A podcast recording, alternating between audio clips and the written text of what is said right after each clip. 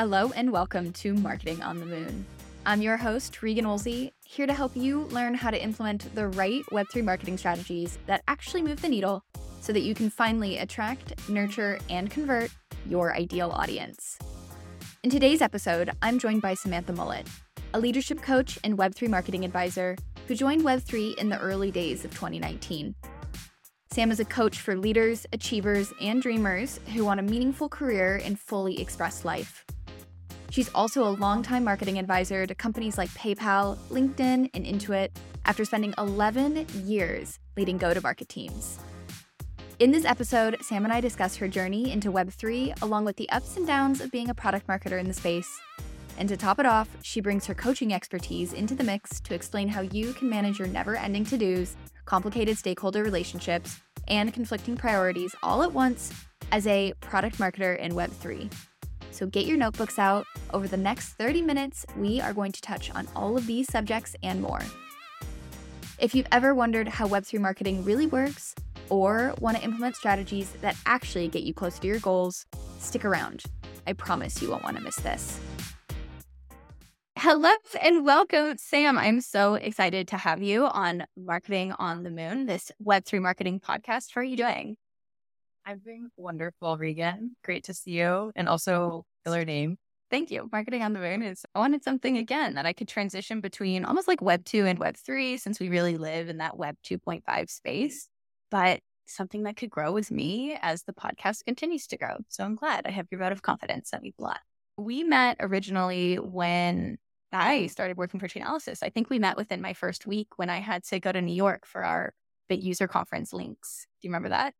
Yes, I do. I remember. Yeah. And it was Chainalysis. It was mm-hmm. our first links conference, I believe.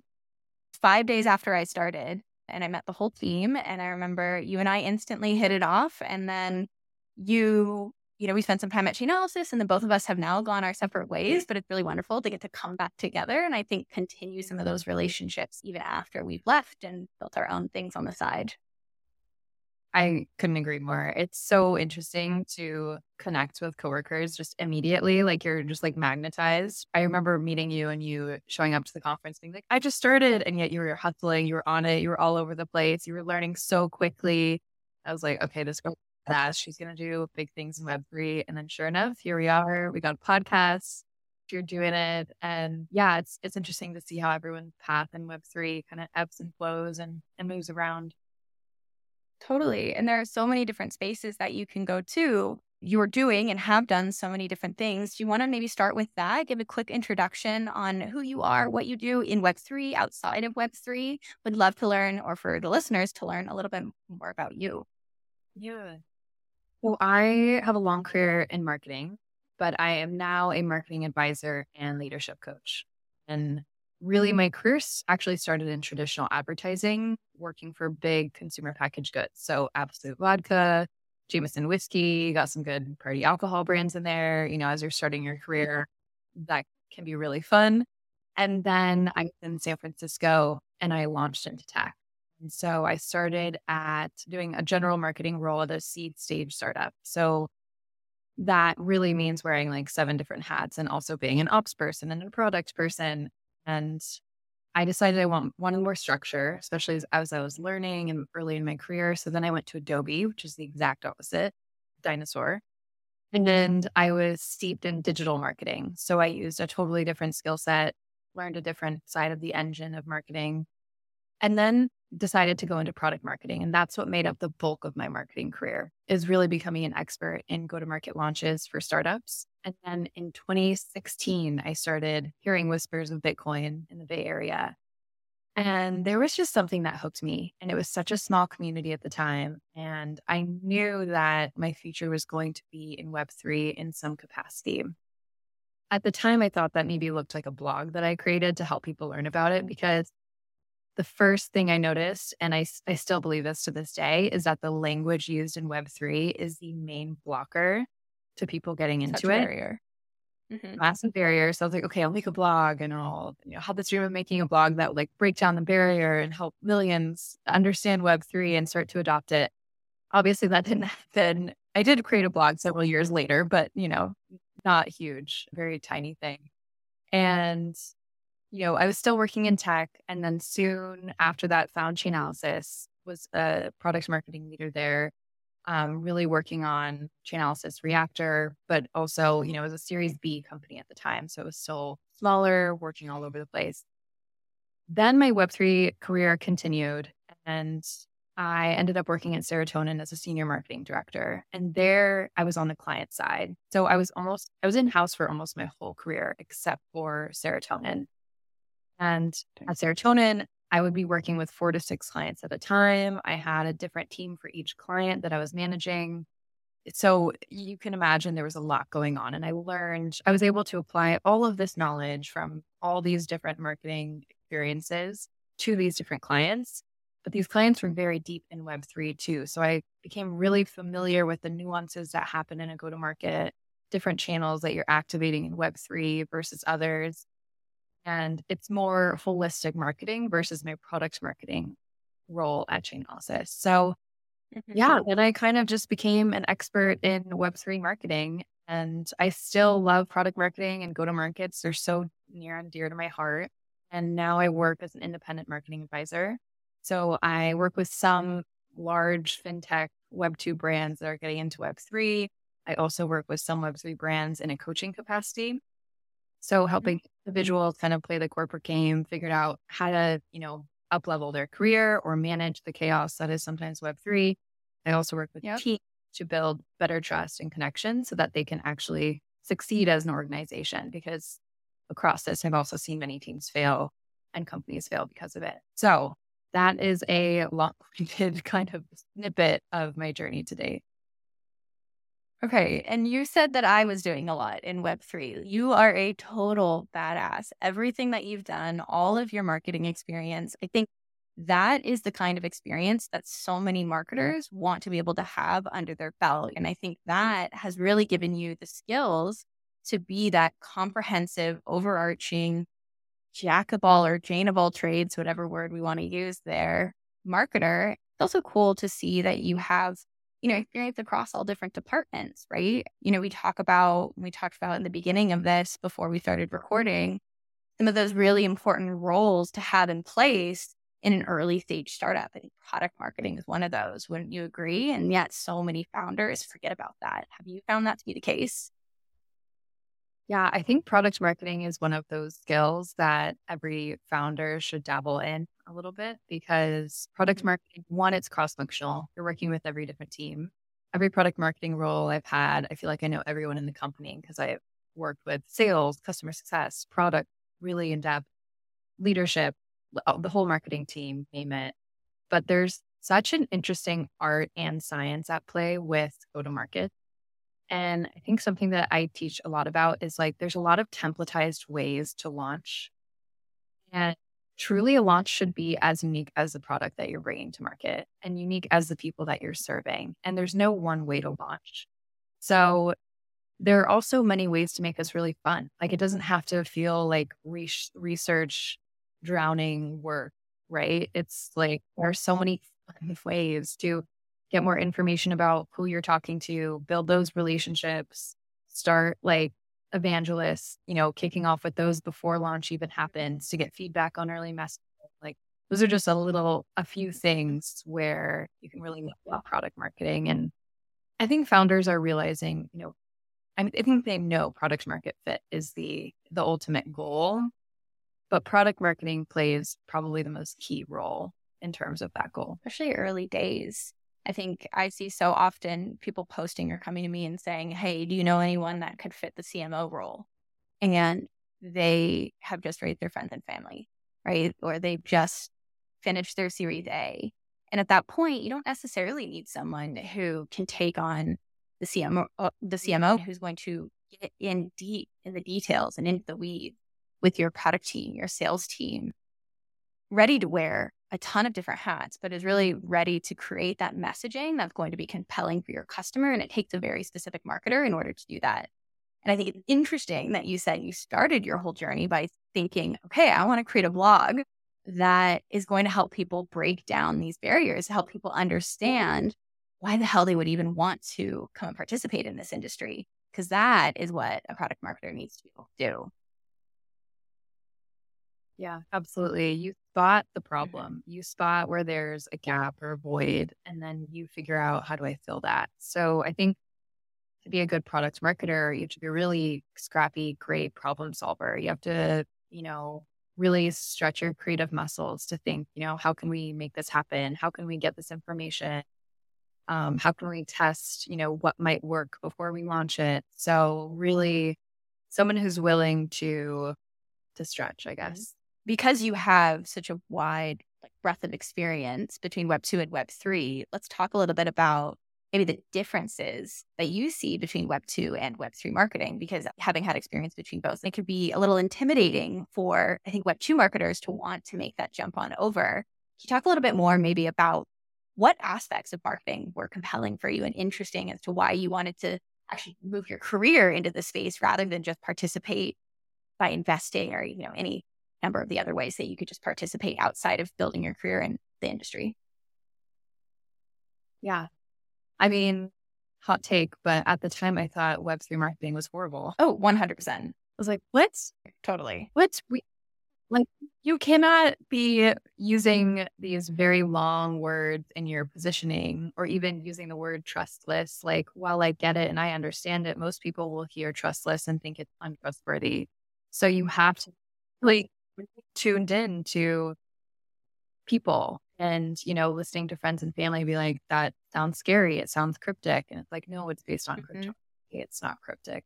So really i saw the issue first which is also very product marketing like too. I saw that there was a need in the web3 space to better market products so that people could understand and adopt them. And then in terms of the differences another hot take here i don't think they're actually that different it's that you're working with a different audience and different channels. And there are many mm-hmm. differences in launching across those channels. Like Discord is not a thing in Web 2, right? That's different. Mm-hmm. Communities are a thing in Web 2. And I think there's this big community story in Web 3, but I think it's a little overplayed because there are communities in Web 2 and there are a lot of similarities between both. So, with yeah. that said, if you are a Web 2 marketer, you're a little intimidated, you're not sure if Web3 is for you, I guarantee that you would be an asset because you have that perspective and that pulse on the wider market that Web3 needs. Totally. I also think a lot of Web2 marketers have the fundamentals in place. And this is the narrative that I push so often, which is Web3 marketing, while you need to take some of those Web2 strategies, you need to be able to Web3ify it. But Web3ify it doesn't mean create something from scratch. It actually means to be able to take that structure and those fundamentals of understanding what KPIs you're looking at, or just even being able to find your MVP, right, as a product marketer and being able to create and craft that narrative that is going to be compelling in your audience. Sitting down with your CS team, with your sales team, and saying, Talk to me about what your customers are saying. Talking to your customers yourself. Like all of those pieces are important. And while we can be creative and fun and kind of funky in Web3 marketing, and we get to use NFTs and this cutting edge technology, you can't forget about all that stuff that we've learned before. And so I think Web2 marketers can be that asset so long as they are ready to add another layer on top of their marketing, which I would argue is actually quite fun. Absolutely. And I mm-hmm. think the culture of Web3 is so fun and unique. And so I, I would say for Web2 marketers, if you're listening to this, you're obviously interested in Web3 to some degree. And mm-hmm. so you probably already have a pulse on the culture. You follow different people. You have a sense of tone and sentiment.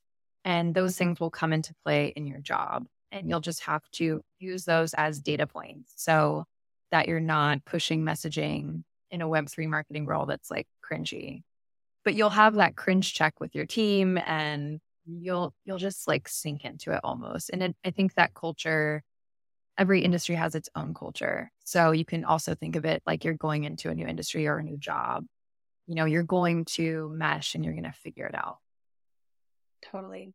And that's what I was going to say too, is it's very much like just switching an industry. People make it seem like it's entirely new. Now, there are new words, there's a new language that we do need to learn that while we don't want to use that externally, we end up using it internally. And there are new tech pieces and platforms that we need to get used to using. All of that is doable. Right. And typically the teams at Web3 are very helpful with that. They will bring you into the culture and you just have to have that willingness, I suppose, to onboard. Exactly. And I think that's one of my favorite things about Web3 is that people are so open to sharing and bringing mm-hmm. you on mm-hmm. board. And I think another thing that makes people a little hesitant is the technology piece. And granted, the technology advance, it's complex and it's continuing to evolve every day, every month, every year. Mm-hmm. There are developments. And to not, my advice would be to not get intimidated by the technology piece because you will learn what you need to learn for your role or for your client, whatever it is. And those teams will bring you in, but you don't need to know how the whole industry operates because now the industry is so big that it's like, well, are you NFT person? Are you more DeFi? Are you this? Are you that? Right. So I think before there was a push that you needed to really understand everything. And now it's just like any other industry, you, you find your niche. Absolutely. And that is such a great point because you don't need to be an expert in the industry overall. You need to be an expert in your particular area of expertise. But another point that I was thinking of while mm-hmm. you were, you know, going through how the teams are going to bring you in, there are going to be other experts that you can talk to. I'm curious, when I first started in Web3, I used to sit in on meetings and I would get really intimidated. I would sit with product teams and sales teams and engineers and the research team, and all of a sudden they would start spewing jargon at me. And my brain would immediately go to, I don't know what they're talking about. I know less than they do. And now I'm not going to say anything and I'm not going to ask questions because I don't want to seem like I don't know what I'm talking about. And I think that's one of the most hurtful things that someone can do early on in Web3. And I'm glad that I nipped that in the bud really quickly because you really do need to be able to take a step back and say, hey, can you help me through this? most people will help you through it. I don't know if you found that when you joined the industry as well. Definitely. And I found myself continuing to ask, I'm, you know, can you please explain this to me? I'm getting up to speed on this specific piece. How does this work? And I think remembering to stay curious. And I think curiosity is a superpower and can be applied to all areas of our life because when we're curious, we are in that play mode and we don't let, we're not able to be in curious play mode and be in stress mode. And mm-hmm. that reaction that you talked about is a like fight or flight reaction. It's one, it's like a fear of judgment. There's some anxiety coming up. So if you find that that block is coming up for you as an individual, see if you can switch and put on kind of your more like playful path and be curious. And maybe you ask your question after the meeting if you're intimidated, or maybe you find a nice, you know, space in the conversation to say, Hey, I'm, I'm still learning about this piece. Could you explain more? And that will go, that will bring you so far. And I wish more people did that on the regular. And one surprising thing I found is that the most senior leaders that have a really strong skill set skill set are willing to do that. The leaders, the founders themselves, the ones who are successful are willing to say, "Hey, I could you tell me more about this strategy that you presented? You know, could you tell me more about this? Could you tell me more about how this works?" The founders and leaders that don't do that are the ones that end up failing or creating really toxic cultures. And I've seen a lot of organizations fail because founders aren't willing to be curious. And that is such a great point, and I think a great way for somebody to evaluate a team that they're potentially going to join because Web3 is really driven by startup culture. I would say there are definitely some larger companies now as the industry has continued to mature. But in large part, when you're joining, you are going to run into some companies that have three to five people on the team, 20 people on the team. And I think being able to quickly triage and identify all right, is this a team that is building a culture that I want to be a part of is so important. And that is one that is important to me because I learned early on you, cannot do that because it's going to bite you in the butt later, further down the road. Because if you don't learn it when you first join the industry, then you're not going to want to talk about it a year in. But it also means that you're not fully understanding the situation. And especially as a marketer, you have to be able to really understand the product, what you're offering, problem that you're trying to solve for your customers. Because if you don't, it's going to be half assed language or it's going to be language that a customer doesn't really identify with. And so I love the idea of being able to put on your play hat. Yeah. It's so much more fun too. Absolutely. So much more fun. Okay, let's talk about though when you run into some of the stakeholders as a marketer, we have many of them, maybe are a little bit more difficult. How do you go about handling that situation when I mean it's it's everyone knows this. Marketers have a different personality many times to engineers or to researchers. Most of the time we are a little more extroverted. We want to have longer conversations. Sometimes we want to dive into those details more than some other teams do. Do you ever run into that? And what do you what do you typically do in those situations? It's a great question. And I think it's something that every product marketer runs into at some point because there's so many different stakeholders. It's recognizing who you're talking to across the table. What are their needs? What goals are they held to? And then again, speaking the same language. So if you're making an ask, make it a really informed ask and you are framing that so that your goals are accounted for and your needs are expressed, but also it aligns with their ultimate goals too, so that you're finding this common ground. Because I think a lot of the time conflict happens when you have one person with one frame of mind, you know, they're looking at one side of the remote, and then the other person mm-hmm. from the other direction, they're looking at another side of the remote and they just they can't even see the same picture. Mm-hmm. Sometimes that's as easy as just laddering up to the business goals because usually everything's trickling down from there. So that's kind of a, a tip. I would also say anyone who's struggling with stakeholder management or alignment, take a look at nonviolent communication. I did a training and I now teach about communication and how to have conscious, empathetic, authentic conversations. And it's one of it's one of the most powerful skills I think anyone can have because it allows you to do that. And it allows you to recognize when someone's speaking to you, what are they really saying? Like what do they really need here? They really want, aside from any emotions that are presented or even the language used. And I totally agree with that. That's what I used to do when I would go into meetings because as a marketer, I like to put my play hat on. I like to be fun and out there and say, what if we do this, that, or the other thing? But you can't always do that in front of your stakeholders, especially if you are in a leadership position. Because often, oftentimes, the other leaders that you're talking to in the revenue organization, product, whatever it is, they want to get down into the details, but that's not because they don't want to play with you. It's because they have pressure from outside of their individual team that is causing them to have that anxiety, that stress. They're worried about hitting their numbers, they're worried about hitting their goals. And you can't actually get them into the play mindset, to use your words, until you have gone over how this particular strategy is going to help you reach whatever revenue goal you have, how it's going to align to the overall business goals, how it's going to help a customer, how it's going to get you that customer that you've been, you know, tracking for months and I think that's an important piece. And one that I found really helped me as I've navigated my relationships is you have to start with some of that business and then you can move to some of the, you know, other aspects that you want to have conversations about that they don't always respond to in the way that you want them to respond to. And to add to that, I think that's that's mm-hmm. so point. I would also say you can tell the difference between an early stage marketer and a late stage marketer in the way that they present an idea. Because usually early stage marketers are like, I have all these idea ideas. Like they become like an idea fairy, which is incredible. I love that creativity. But when late stage marketers present an idea, it's thought through. They take into consideration mm-hmm. budget, execution, timeline. And mm-hmm. that makes it easier for the leader to make a decision because you put everything on the table. They don't need to ask you to go back and figure it out.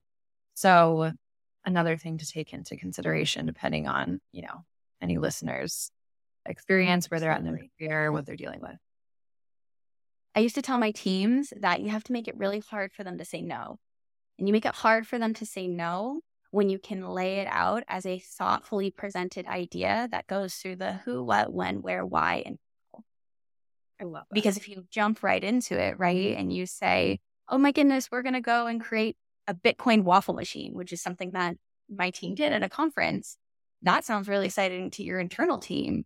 But to revenue leaders, they're like, why are you going to go spend this money on that? That's not going to get us any closer, right? And, and so instead, you need to focus on you know, how it's going to build that brand image at a particular conference that you you're going to and how you have certain target accounts at those conferences that are really close to getting over the line and how that's going to be a conversation piece and how past conversation pieces or activations you've done at a conference have helped you get over the line with past clients that have been difficult and that's what's going to make them giddy and jump with joy and excited about trying your freaking bitcoin waffle machine i love oh my god I love that advice. Make it easy, but also now mm-hmm. Waffles. So thank you. Yeah, I know. Sorry. I was very proud of that one. My team did an incredible job on it too. But um, I like to use that example because sometimes stakeholders can be difficult. You really have to be able to put yourself into their shoes in a way that also gets you closer to your goals as well. Because you don't want both teams to have to say no to something. There's compromise. There's always compromise somewhere. You just have to find line exists. Right. But maybe let's switch back into a little bit of strategy because I was just talking about KPIs. And what are some of those key OKRs or KPIs that you think? Let's take it from the perspective of maybe someone joining Web3 and thinking to themselves, mm, I don't know what those KPIs are. What advice would you give them? Because I think many of them are the same, but there might be a couple new ones that you have in mind that you want to let them know about. Yeah. For that one, I would say what I've noticed is that there are more product focused KPIs in Web 2, and there are in Web 3 also. I think there's a lot of carryover, but those product KPIs might look different depending on who you're working with in Web 3. If they're, you know, an L1 or L2, those KPIs are going to be different than an NFT project. Because Web 3 is so heavy on Twitter and Discord, like those metrics tend to be in the KPIs because they're signaling that the community is growing, that sentiment is improving. And those are some of the most important things for any startup, but especially in Web3 because there's a lot going on all the time. So if you're seeing growth in the saturated Web3 space, then that obviously means something that's a great signal. I think a lot carry over. I just find that there is also an added emphasis on social and sentiment, and then, of course, anything on chain. Absolutely. When it comes to sentiment data, I would say most of the Web3 attribution platforms and providers that I've spoken to dial really deep into sentiment data, in part because on chain data is still a little bit complicated for them and they're not able to, guess, provide their customers the same level of insights that Web2 platforms like a Salesforce, for example, would be able to provide. And so to counteract that, they focus on sentiment data. There's a lot of really interesting work that's happening in the space right now. And what I'm particularly excited about is to be able to recognize how our customers are interacting with our competitors. And all of that information is going to be available on chain and how much time they spend on competitor sites and how much money they invest into our competitors and where they're really interested in or like what particular products and areas they're interested in. And this could be applied between B2B and B2C companies. And some of that may be hidden, right? Eventually, we may get to the point where people don't want that data public, but that is the whole ethos of the blockchain. And I find it a really interesting use case. And one, as a marketer, I'm excited about because it means that we are going to be able to create more targeted campaigns towards those individuals instead of assuming intent or assuming sentiment in the way that we almost need to do today in Web 2. Absolutely. And I have a question for you. This is something. I've gone back and forth on many times over my career and still mm-hmm. question. But how, like, to what degree should a marketer take into consideration competitive data? It's a really good question. I am a growth marketer. I'm a field marketer. I really focus on pipeline generation. That's where my expertise really lies and moving deals across the line and through the funnel.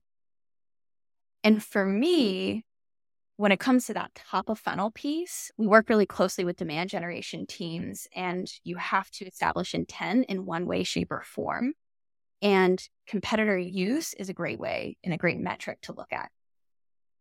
And so right now, that's difficult because your intent is based on what conferences has this person or this group attended and um, what pieces of content have they downloaded and that's you know that's great but what i want to know is where are they actually are they putting their money where their mouth is? And how long have they been with those competitors?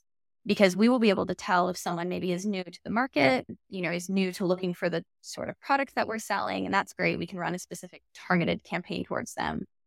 But on the other end, if we're trying to actually take them away from one of our competitors, that's going to require a different mindset, different narratives, different marketing materials. And I want to know what I'm going into before I work with my team to actually target those individuals. And so that's why I think com- competitor intel and data is so important.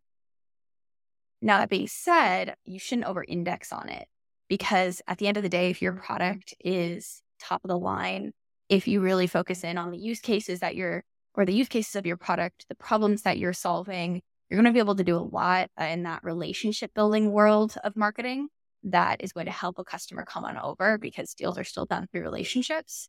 But that's why I that's why I point to competitor intel. Okay.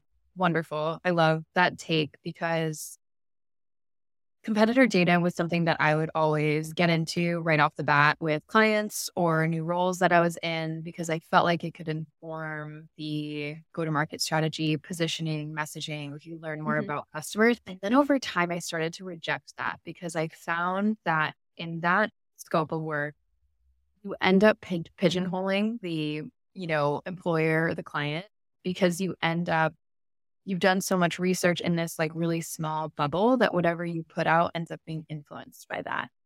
So then I started adopting this narrative of like, don't do any competitor data, but do research on products that are in different industries that have similar benefits that whatever it is that you're working on. So maybe I'm working on, I don't know, I'm not going to say like an example product, but let's say it's in Web3 and then maybe I'll look to the marketing of like Hue light bulbs because they've totally changed the way you can interact with light in your house, right?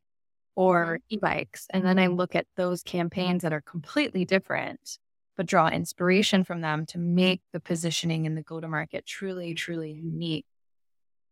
But I think what you said is spot on. So now I'm going to change my narrative a little bit because I think Mine is more for positioning, messaging, go to market strategy mm-hmm. a little bit.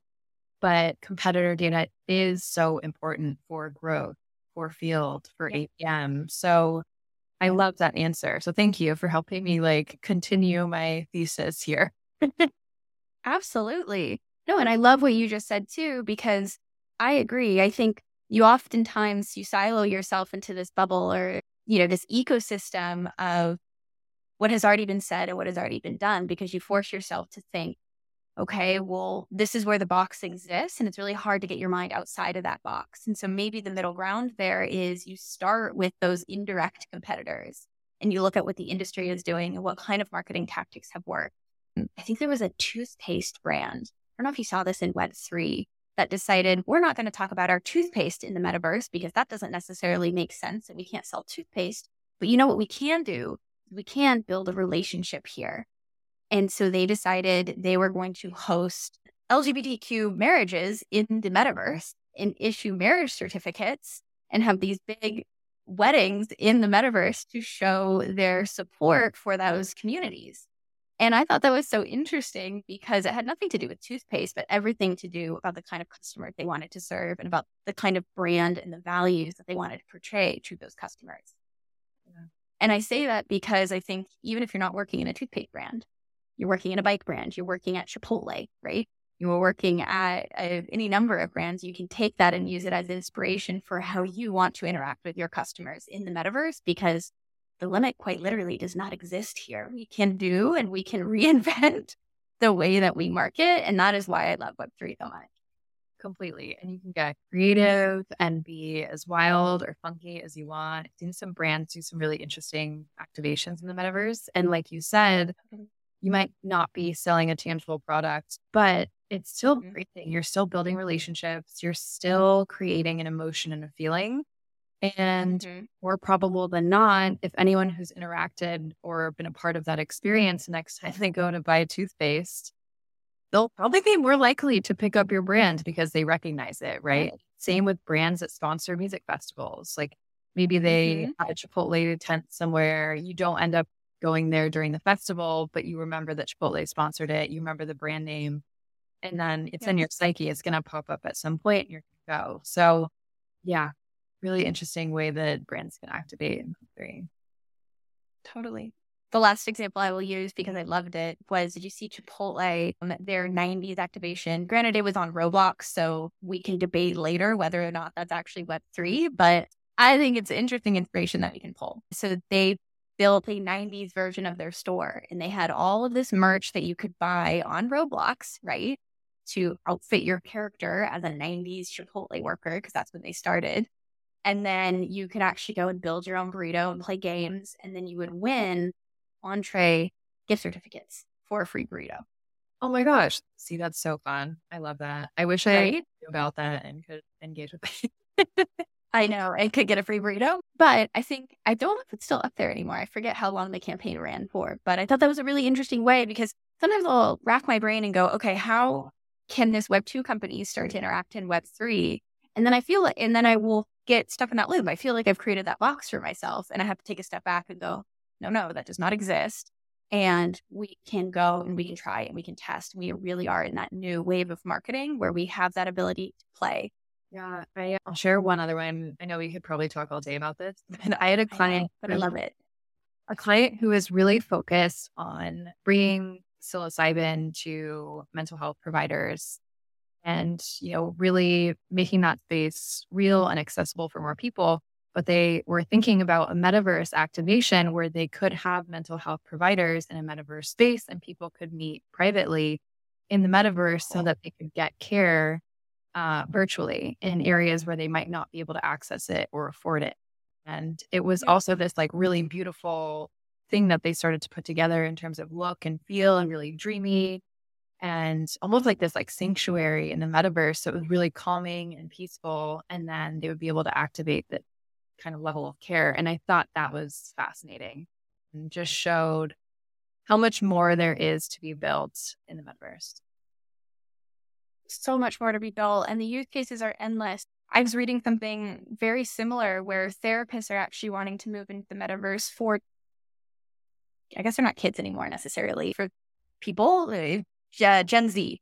And it's because they went to school in the middle of the pandemic, they got used to being on video chat, and many of them feel more comfortable being on video chat when they talk to mental health care providers instead of being in a room face to face. That's fascinating. And so there might be, right, an opportunity here in the metaverse to be able to create that comfort for them and allow them to open up and really get them the help that all of us need. And so I love that we are not just looking at consumer brands, but we're also looking into other industries as to how they can leverage Web3 and provide the care and help to people that really need it. Completely. Same with education and many other industries that could activate. I feel like I could talk about this all day. all day long, mm-hmm. seriously. But I feel like that's a really good place for us to come to a close because we've talked about so many different things in this podcast. I mean, what we've talked about your journey into Web3, all the incredible things that you are doing. We talked about how someone can start to build their career as a marketer in Web3, some of the barriers that they can, you know, break down for themselves because they don't need to be intimidated. There are so many ways that they can get involved in this space. And there's so many skills that they can use from Web 2 that transition really wonderfully into Web3. We talked about KPIs, we talked about OKRs, we talked about different use cases and case studies in the metaverse. Am I forgetting anything that we talked about here?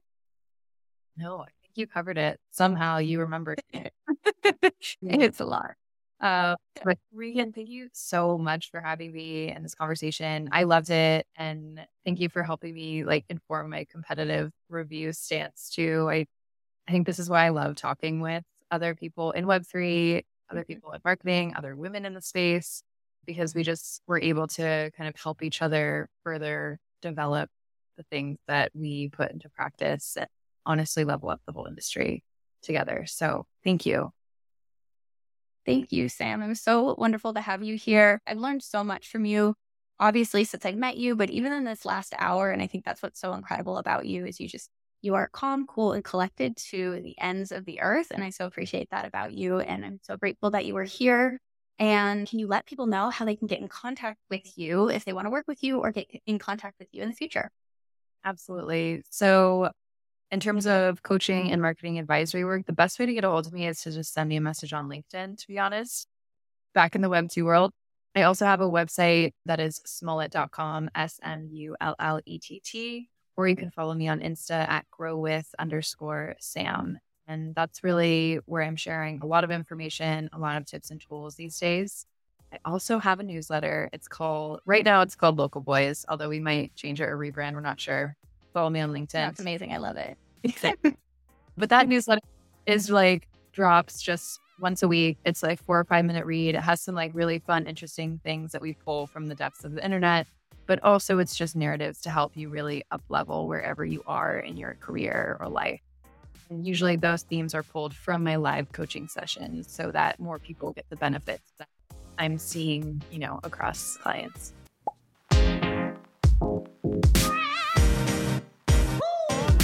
Okay, and that brings us to the very end of today's podcast. Thank you so much for listening in. If you have any questions about anything we covered in the show, or would like to learn more about how we can work together, come and find me over on LinkedIn and drop me a quick hello. I love when you all reach out and I respond to every single message. If you like today's session, don't forget to follow the podcast or leave a quick review to help keep up to date on the latest in Web3 marketing news. And then finally, if you're ready to fine tune your Web3 marketing skills, accelerate your career, and learn how to future proof your business, don't forget about my newest Web3 marketing course, The Power of Web3 Marketing. Unlike most courses that teach you the basics of marketing, this one helps marketers get up to speed on Web3 and learn exactly how they can implement the right trends and strategies for their business today. I've even brought on experts from Chainalysis to thirdweb to teach you the ins and outs of how you can build your Web3 marketing strategy from scratch. This is the course that every single one of us wishes we had when we started in Web3. So, as a special gift, Marketing on the Moon listeners get an extra $150 off using code MINT, M I N T. Head to the power of web3.marketing to grab your seat today. And don't forget to tune in next week as we dive deeper into the world of Web3. I cannot wait to see you there.